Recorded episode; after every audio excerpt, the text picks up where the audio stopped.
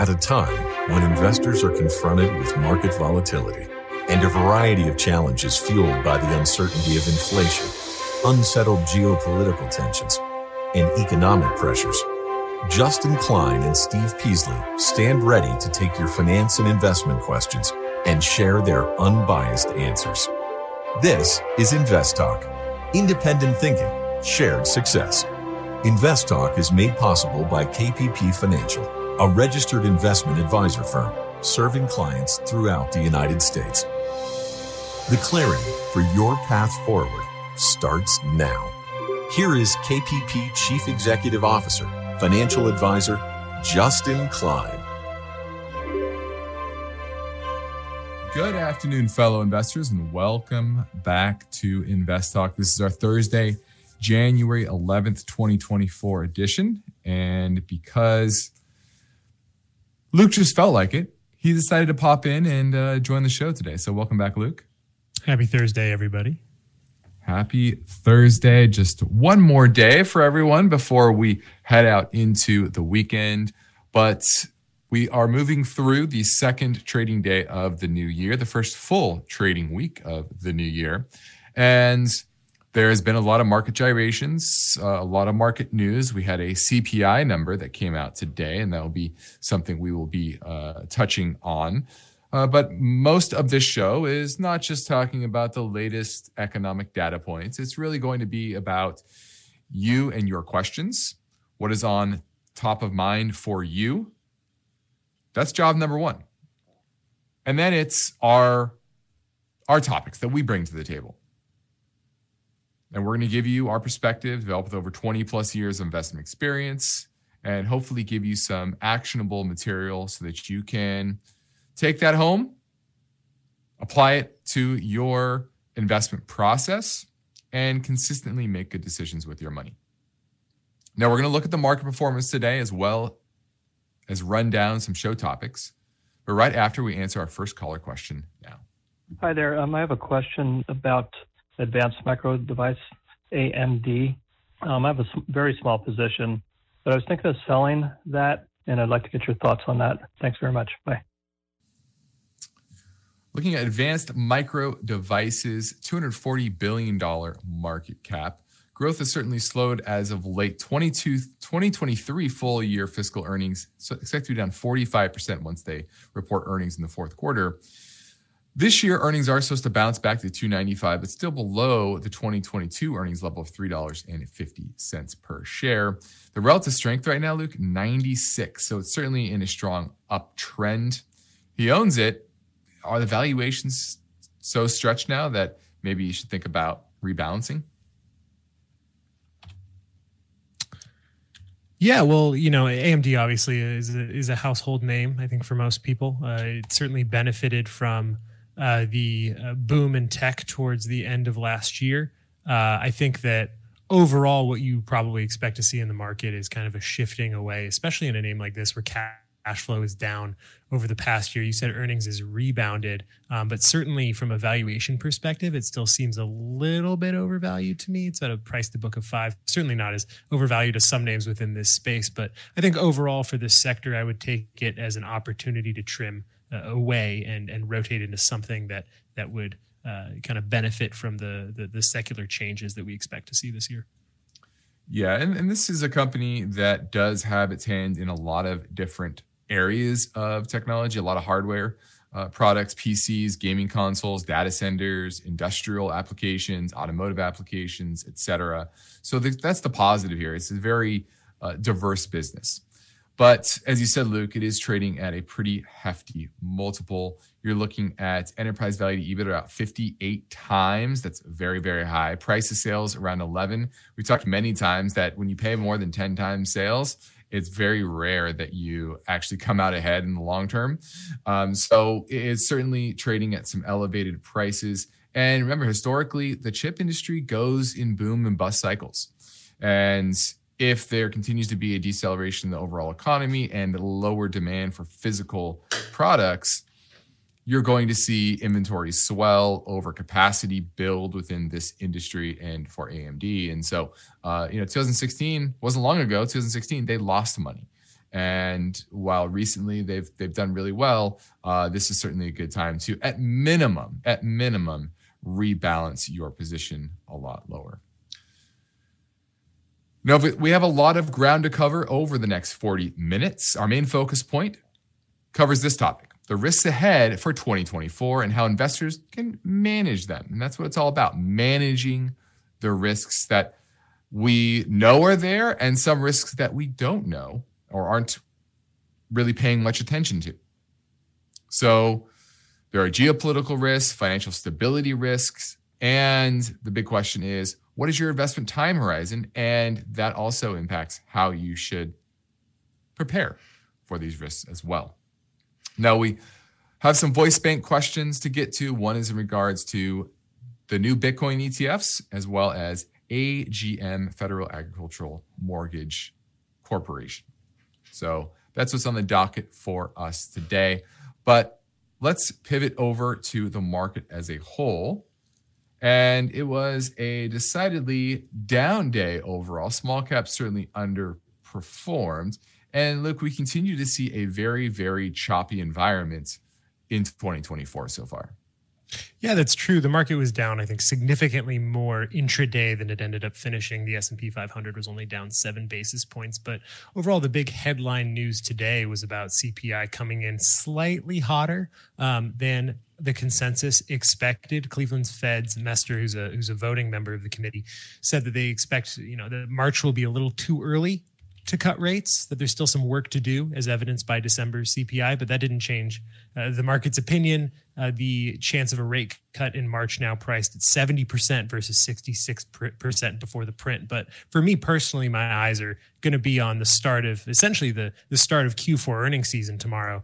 By February 9th, we expect 75% of the S&P 500 to report earnings. So not so much concerned about what the earnings levels were in Q4, but certainly we'll be looking to see if the 2024 consensus of 12% growth holds um, after those numbers come out. Yeah, that was an interesting move in the markets. The fact that, as you said, the month over month increase in CPI was a bit higher than expected, yet the expectations for a cut in March actually increased a, a little bit. So uh, it, the market continues to kind of call the Fed's bluff on their higher for longer verbiage uh, or, or, or, or uh, their not verbiage, but you know their message uh, to the market. So it'll certainly be interesting to see if that comes to fruition or not. The dollar was down a little bit today. You had gold up a, a, a bit. You had oil. I believe that was up a bit as well. I know you said after hours we fired on the Houthis, correct? Yeah, we're just shooting shooting rockets, some some some jet rockets and offshore Tomahawk missiles. So certainly that can be something that uh, affects oil and, and, energy prices tomorrow. Who knows which way? Yeah, after hours, oil is up a bit, so uh, that is increased tensions to some degree. That could do just be a short term little news headline or something that sparks a, a broader escalation of tensions within the Middle East. Only time will tell, but uh, that is certainly bringing the oil price higher, which has been, you know, under pressure kind of in that low 70s range for a while now. And what happens with oil and energy prices more broadly will certainly feed into the inflation numbers and thus Fed policy. So that's something to watch as well. Now, as we go to a break, let me remind you to check out our new Invest Classroom series. And Luke and I talk about how to prioritize your savings, talk about the 40, 30, 20, 10 rule, as well as can you contribute to your 401k and IRA as well. Now, the phone lines are open, waiting for your questions at 888 99 chart.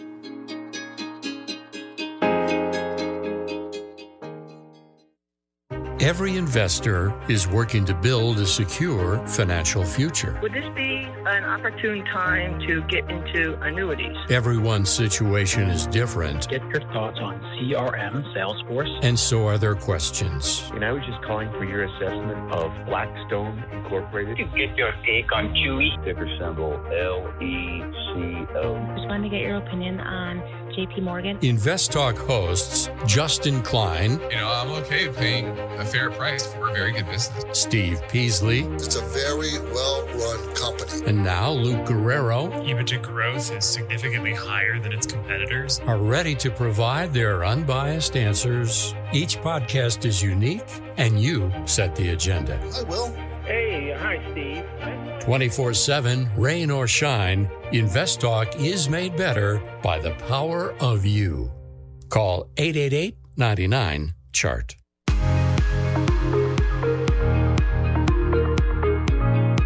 Every investor is working to build a secure financial future. How they get there and when they get there, that depends on many variables. The more you learn about how the market works, the better your chances. So don't forget to call Invest Talk 888 99 Chart. Hi, Steve, Justin, and Luke. Just a quick question on dollar cost averaging in today's market. I have about 30% of my portfolio essentially in cash at the moment and want to get that back into my diversified ETF portfolio, a mixture of small, mid, and large caps. And just curious if you would dollar cost average that over a short amount of time, say the next 10 weeks, or would you dollar cost average that on a more lengthy timeline, say 20 plus weeks with the current market conditions? Just love your input on that in general, and we'll look forward on the podcast. Thanks so much. Well, the numbers always say the sooner you get the money in, the better chance you have to perform. Because over time, you want to have your money in the market, especially if, what if you get a market surge over the next six months and you take 20 months to get that invested and you only have about a third of it in over the next six months? And then maybe the market charts ch- chug sideways for a, a year.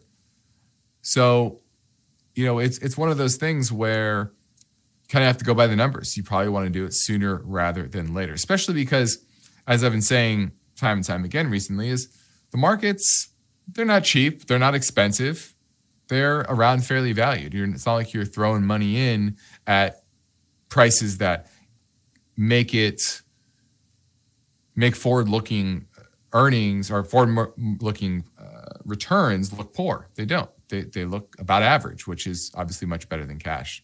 Anything to add there, Luke? No, I think that pretty much covers it. I would also just say that if if you have an opportunity to put more money in the market and you, you set a time frame, say you want to say I want to do it over the next 10 weeks, market's dynamic. That doesn't have to be the exact time frame over you do it. Things can change. Um, there could be what you foresee to be a, a unnecessary rally. There could be a great contraction next week in which case maybe you want to put more money in then. So uh, I think I think your point is correct in that by the numbers, just getting exposure to that equity premium is as soon as you can is great. But don't don't don't you don't have to stick to your plan if things change because things are always in flux. Yeah, you can have a 20 month time frame, and then if the market pulls back 10%, what do you do? You maybe accelerate that, right? Put a quarter of it in uh, right then. Uh, once you get a 10% pullback, and you can do things like that. So um, that might be a better uh, way to go uh, so that you can, I don't say time the market, but be ready to allocate when there is a bit more fear in the market. Right now, not a whole lot of fear. Now let's squeeze in another caller question from 888 chart. Hello, Invest Talk. Mike from Texas. Calling about Huntsman, ticker HUN. What are your overall thoughts on adding Huntsman to hold for the next five to 10 years in my portfolio? Thank you for your honest and unbiased feedback. All right, looking at Huntsman, this is a small cap name, a $4 billion market cap. And the trend of the business is pretty rough here, Luke. The last four quarters, each quarter, year over year, sales were down over 20%. So there's certainly a downtrend here. You're seeing that in earnings expected to only make 54 cents last year once fourth quarter earnings come in. That's down from $3.13 in 2022 and only supposed to make $1.15 this year. And those estimates are coming down as well. So forward looking, you're talking about a 20 multiple on a name that's shrinking. I think there's a good reason why uh, there's a lot of reason there why this has a relative strength rating of 22 and it is in a clear downtrend. Do you see anything positive about this? Well, I mean, aside from everything you just said, they also have quite a bit of debt, about a 58% debt to equity ratio. Um, I'm trying to take a look at their margins, but it's being a little slow to pull up. I mean, their margins, it looks like, have are not great relative to their peers. I mean, their their pre-tax margins about 5.3. Um, yeah. I, I don't really see anything that I like, to be honest. Yeah, the operating margins right now are at about 2.6%. The five year average is around seven. And if you look going back all the way to when they IPO'd back in 04, those operating margins were yeah, right, kind of in the five to seven percent range. So what you could say, the best argument is there is a reversion to the mean here that will get back to that uh, seven uh, percent. Those seven percent margins and earnings will rebound dramatically. But like you said, they have a decent amount of debt on their balance sheet. The trends are not great. Uh, and I would want the technicals to kind of confirm that there is a, a turnaround in in uh, profits, and I'm not seeing that yet. So uh, I definitely hold off on Huntsman. All right, we're going into a quick break, so give me a call now at 888 99 chart.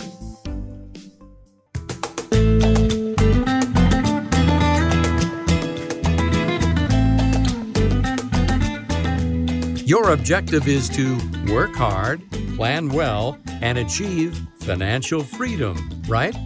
You're in luck because Justin Klein is here now, ready to take your finance and investment questions. Call 888 99 Chart. There are many focus point concerns this topic. The risks ahead for 2024 and how investors can manage those risks. Now, it's hard to accurately predict the future. It's a fool's errand, really. And perceptions of the risks in the market are often, in some ways, priced in. And I think that is something most average investors don't understand is that they point to all these things, these risks that are on the horizon. And especially if people know about it, it's probably reflected in the price. So while a lot of people go black swan hunting, right? What is that next boogeyman around the corner? When what is that next 08 crisis? They they while that's fun and interesting, oftentimes it's once again a fool's errand. So Luke, there's a lot of noise out there and the question I think a lot of our listeners are asking is how do they filter through that noise and kind of reframe their mind so that the risks don't feel as daunting as many of them many of them make it out to be? Yeah, you know that's that's a great question. I think one thing that my mother always told me that's applicable to not just finance when you feel like the world is melt, melting down she always says i've lived through this too.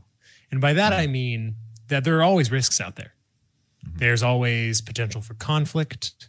There's always a threat of supply chains breaking down as we've seen even when we thought we were comfortable in 2019 right? That's a risk that markets, nobody saw coming. Markets climb the wall of worry. Markets climb the wall of worry. I like that. Um, but i think the most important part is exactly what we always stress, which is to have a disciplined, consistent approach and to structure your portfolios in a way that weathers the storm.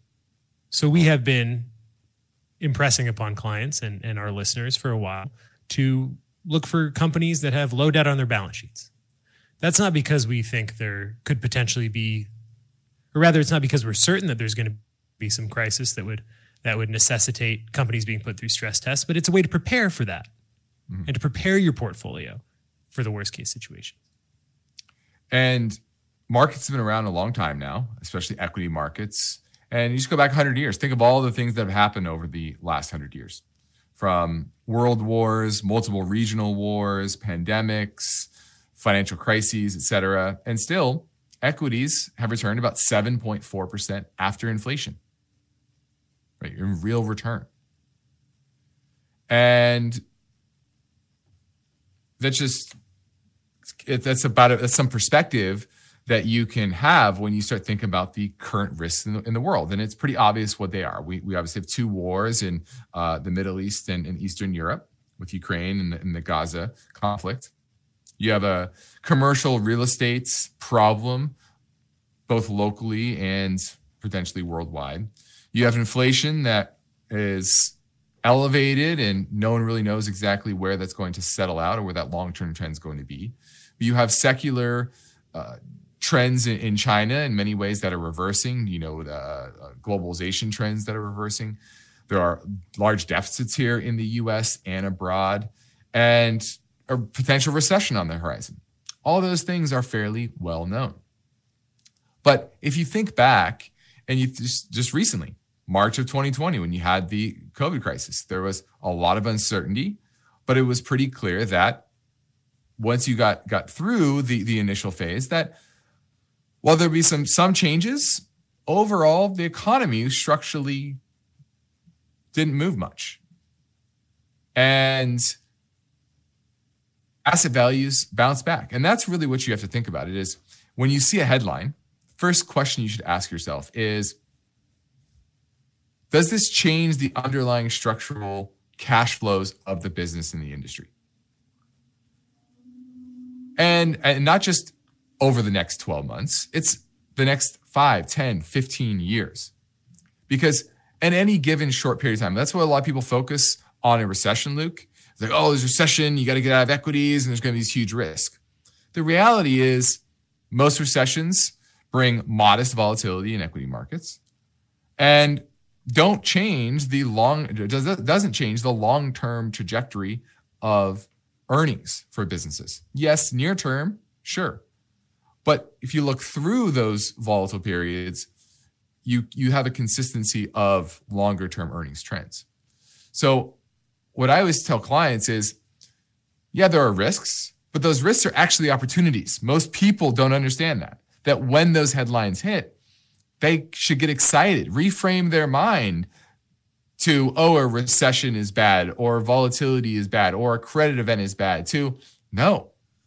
Those are opportunities. That's how everyone talks about investing like Warren Buffett. They think it's value investing that got him where he where he is today. No, a lot of it is seeing through the crises and allowing those crises to be buying opportunities for him and his funds. Yeah, I think the, the perfect the perfect example is that some some companies like Nvidia have no room for error. They're priced in yep. such a way that they have to hit sales expectations, whereas China, everyone expects it to be down.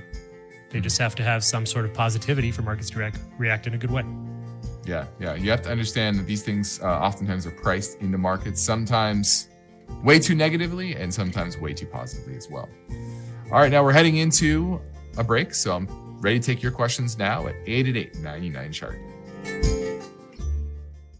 At this point, I think almost everyone has heard how generative AI promises to bring us to the next industrial revolution. AI is already shaping society with an impact on daily life that echoes the transformative significance of electricity or the internet. As we take steps to embrace the potential of generative AI, we need to remain vigilant with regard to its exploitability. This is where HackerOne comes in. HackerOne's AI Red Team addresses the novel challenges of AI safety and security for businesses that are launching new AI deployments. The HackerOne approach involves targeted offensive testing by harnessing the collective skills of ethical hackers who are proficient in AI and prompt hacking. In short, AI red teaming is the practice of stress testing AI models and deployments to make sure they can't be tricked into providing information beyond their intended use and that security flaws can't be exploited to access confidential data or systems. HackerOne seamlessly integrates with your existing tools to enhance communication and collaboration across development, security, and IT teams. So, stay ahead of the game in the battle against cyber threats with HackerOne's attack resistance platform. Learn more at hackerone.com. That's H A C K E R O N E com, hackerone.com.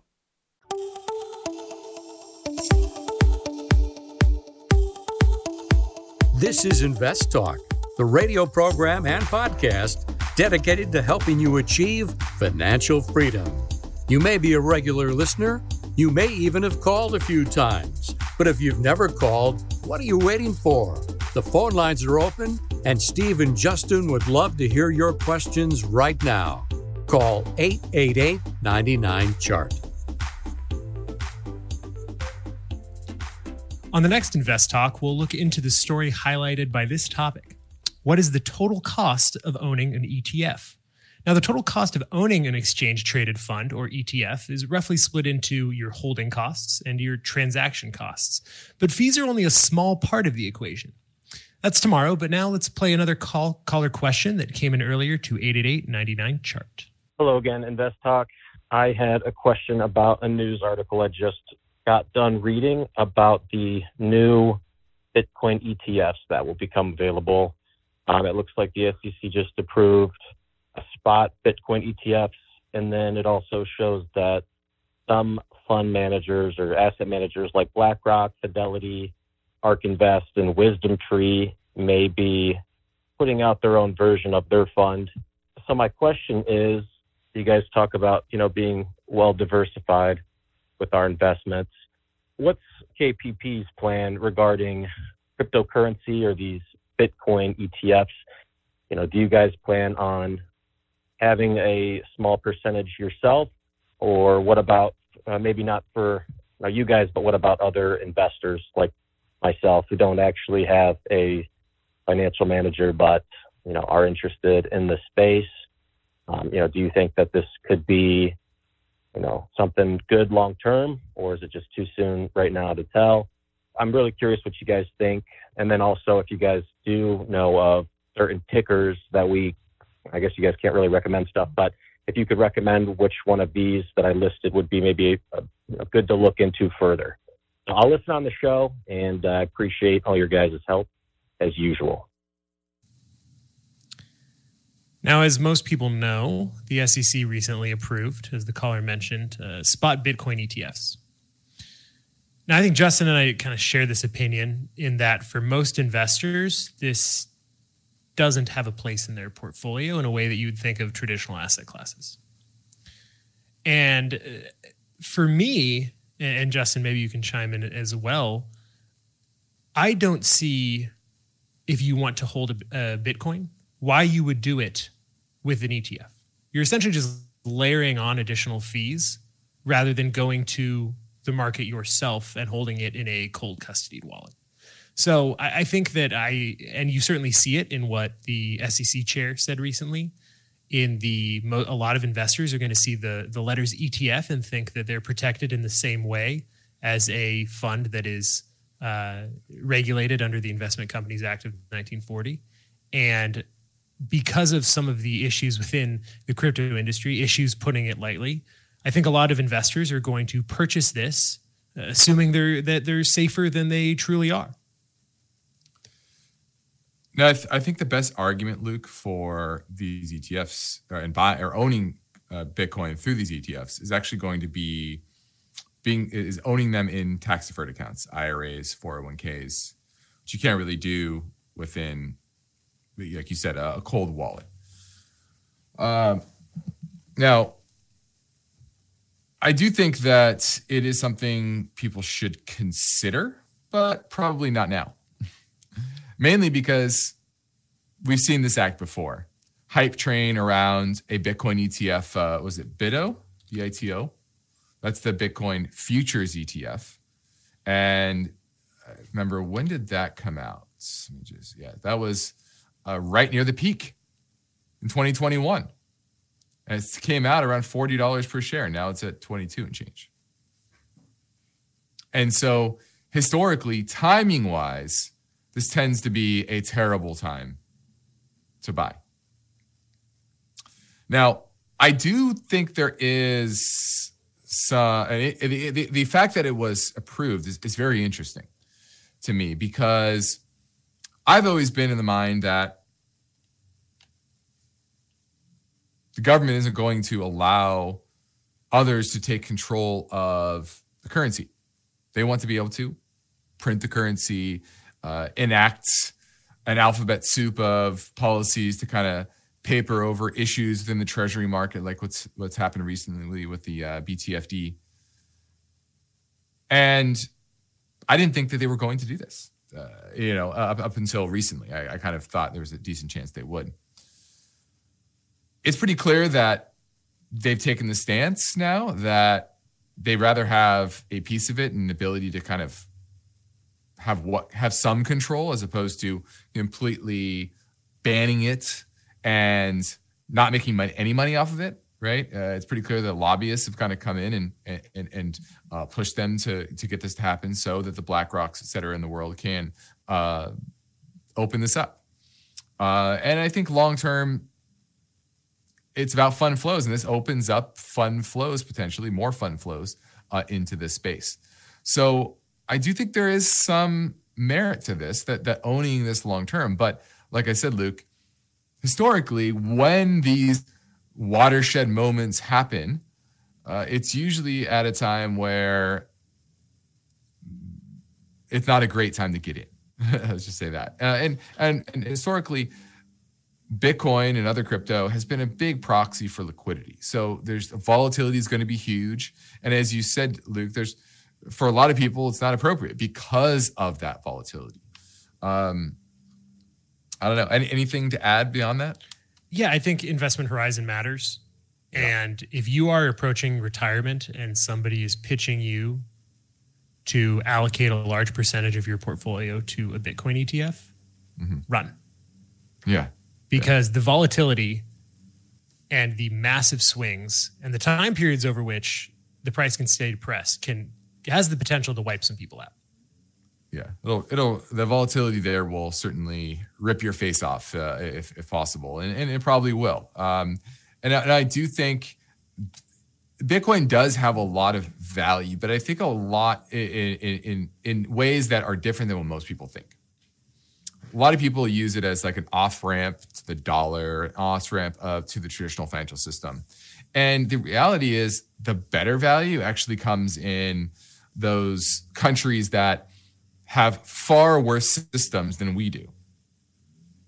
Think of South American countries, countries that historically, you know, uh, z- historically have runaway inflation, whether that's uh, Argentina or whether that's Zimbabwe. You know, those are kind of the the traditional um, proxies for runaway inflation. And I think those type of countries that have uh, reckless governments, reckless central banks, this can be a good off ramp. But there are risks involved with that. There are security risks. Uh, and going to your cold wallet uh, uh, point, Luke, you know, security risks are are certainly there, and that's one of the reasons why I think they may have jumped the gun on, on approving this. I think there are a lot of security issues with. Think of one entity. How are you going to make sure that that wallet of the ETF is secure itself, right? Um, you know, it's easy to store physical products and, and, and secure it in a warehouse, et cetera. But digital, there are other challenges involved. Um, so, you know, I, I think that there are certainly risks here. I wouldn't go overboard and I wouldn't do it today or anytime soon. Yeah, I just and to add one more one more thing, I think for me, the dangers that I see to the system from the approval of something like this is just the derivative products that are coming next. And hmm. so you yeah. have something that is highly volatile that now you're mm-hmm. going to probably in the near future have some leveraged bets on. Mm-hmm. And leverage plus volatility never ends well. Yeah. Especially for the average investor. You know, they chase returns. For, for retail. chase this it never ends well for, for retail. Example. Yeah. And just look right now uh, Bitcoin rallied very strongly into this news and it got the news that it wanted. This is a perfect example of like price to perfection. And what has the price of Bitcoin done since this announcement? Basically nothing. It's pretty much flat. So those that bought, you know, that, that bought it for this move, you know, and typically when that happens, is probably actually going to reverse lower. And you can easily see a buy this, buy the rumor, sell the news type of event here. Um, so, yeah, very interesting story. We're certainly going to be following it. I think there is some value in in Bitcoin, but probably less than than most people realize. Uh, and it's going to be extremely correlated to liquidity. And as we know, liquidity does ebb and flow. Now let's pivot over and talk a bit about uranium, Luke. And uranium price over the past, really since the Ukraine war, has doubled the highest level since 2007. And utilities are really the, the main driver of prices as of late. And that's because they bought 160 million pounds of the commodity last year.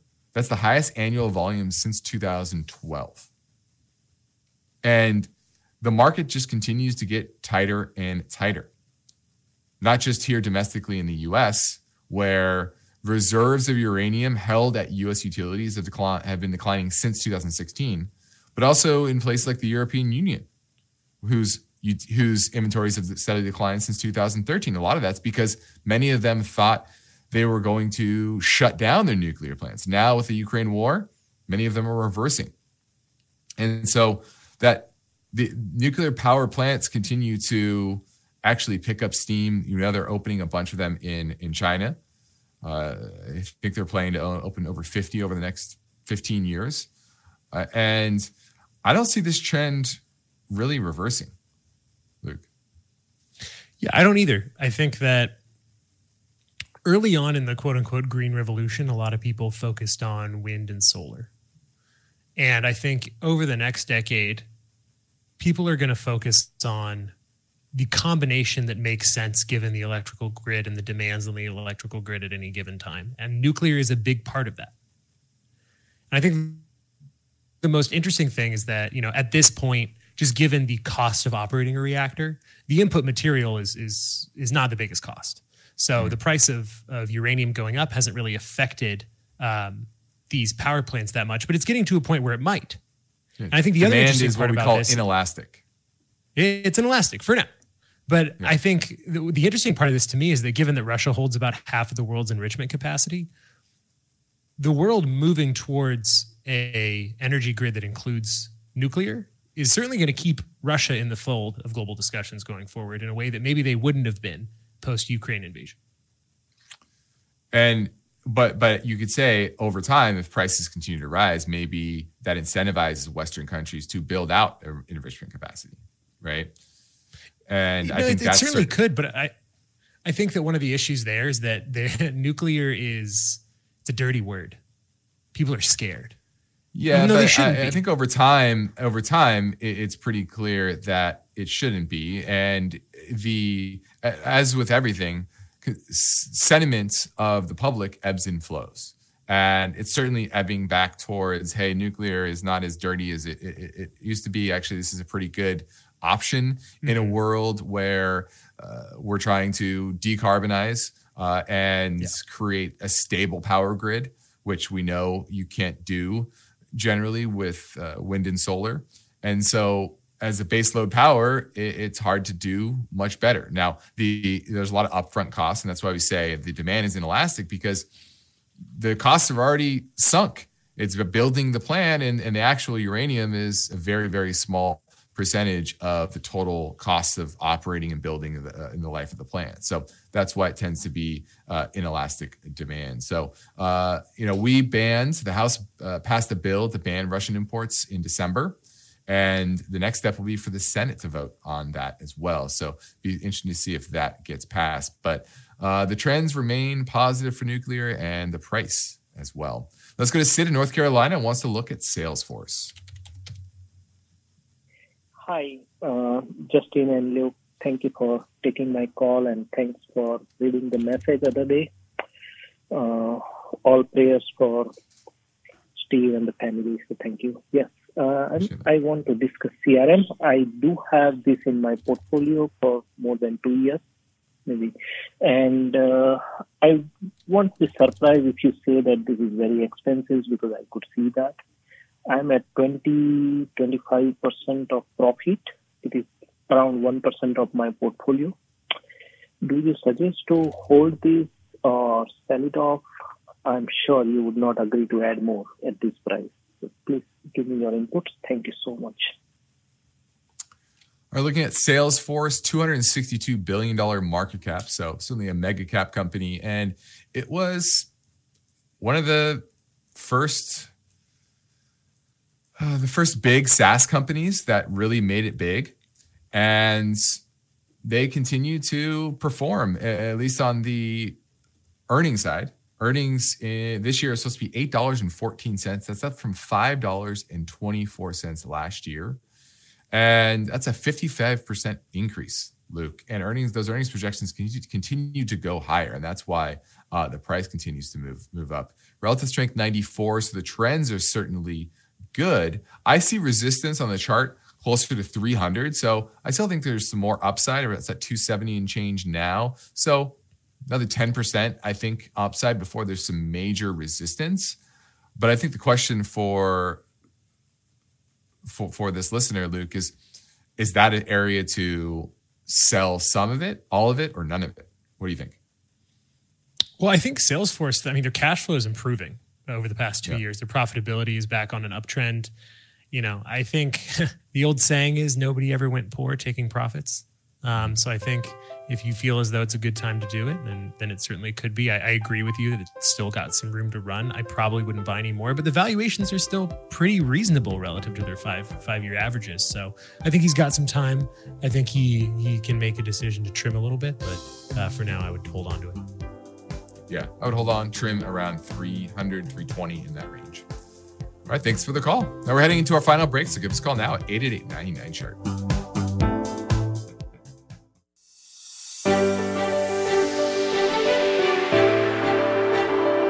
The stock market is constantly changing, and serious investors know that they need to modify their portfolio assets to fit the times.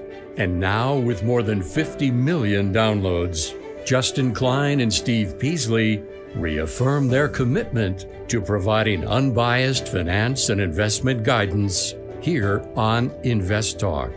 888 99 Chart. So before we talk about our last talking point, we're going to go to Tier from San Jose, who has a question about Franco Nevada. Do you hold it, or are you looking to buy it? Oh, I'm looking to buy it. Uh, yeah, I got a recommendation from your uh, show, and so I did my research. It seems like it's like. Hello. Yeah, we're here.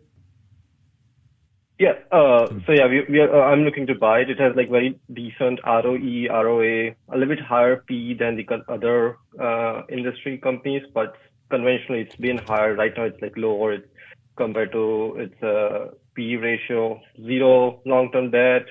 Uh, everything looks good. I'm aware. I read a lot about the the Cobre Panama mine shutdown.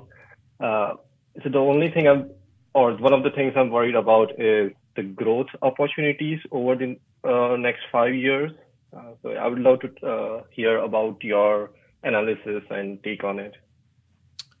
Well, the Cobra mine is a big issue for them. It is a an asset that brought in about 200 plus million in in revenue in 2022.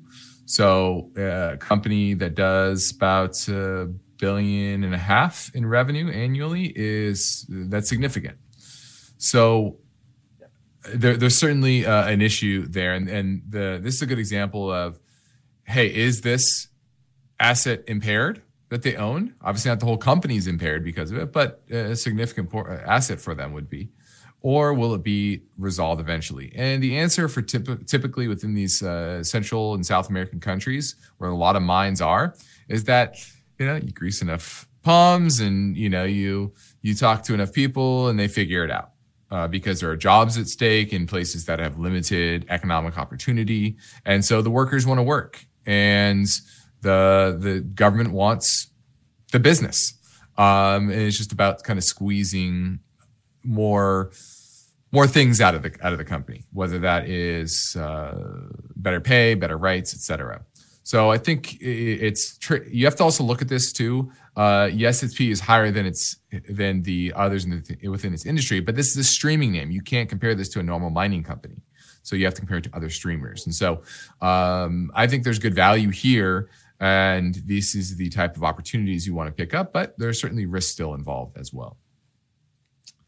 Now, lastly, let's talk a bit about AI. And Luke, everyone's talking about AI changing the world and how this is the next big innovation that's going to improve productivity. Well, the last major one was really the internet. And between 1992 and 1999, non residential investment in the US rose by 3% of GDP per year. But now, CapEx is actually in reverse. And in many instances, negative. So, does this mean that these companies don't see a lot of value in AI and thus they're not investing? That's a good question. If you recall, I said this a while ago that one of the good ways to get exposure to AI is to uh, not necessarily try and swing for a home run with one of the companies that's trying to create it technologically, but think about the companies that are going to benefit from uh, implementing it in their businesses, right? And what you've seen so far is over the next uh, couple years, a lot of companies don't expect to spend that much money on AI. Um, yeah. I think the I big think tech companies. You just got to think about. Well, other than the tech companies, but other companies, you know, five percent of chief executives expect AI to have a significant impact on their business within one to two years, while sixty-five percent see it being a big impact in the next three to five.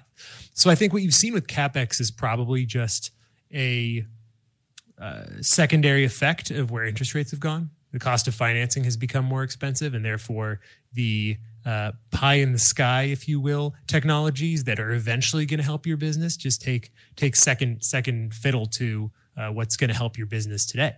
Um, do I think that's going to be a long term trend? I don't. I just think that uh, for now, companies see this as a, a down the road improvement, and it, it, probably will be. And like most interesting new t- new pieces of technology, uh, people run ahead and dream big about their impact, but the reality is their impact doesn't typically affect the, the near term. It's usually more of a 5, 10, sometimes even 20 year time horizon before these have strong, consistent real world applications. And just think of personal computers.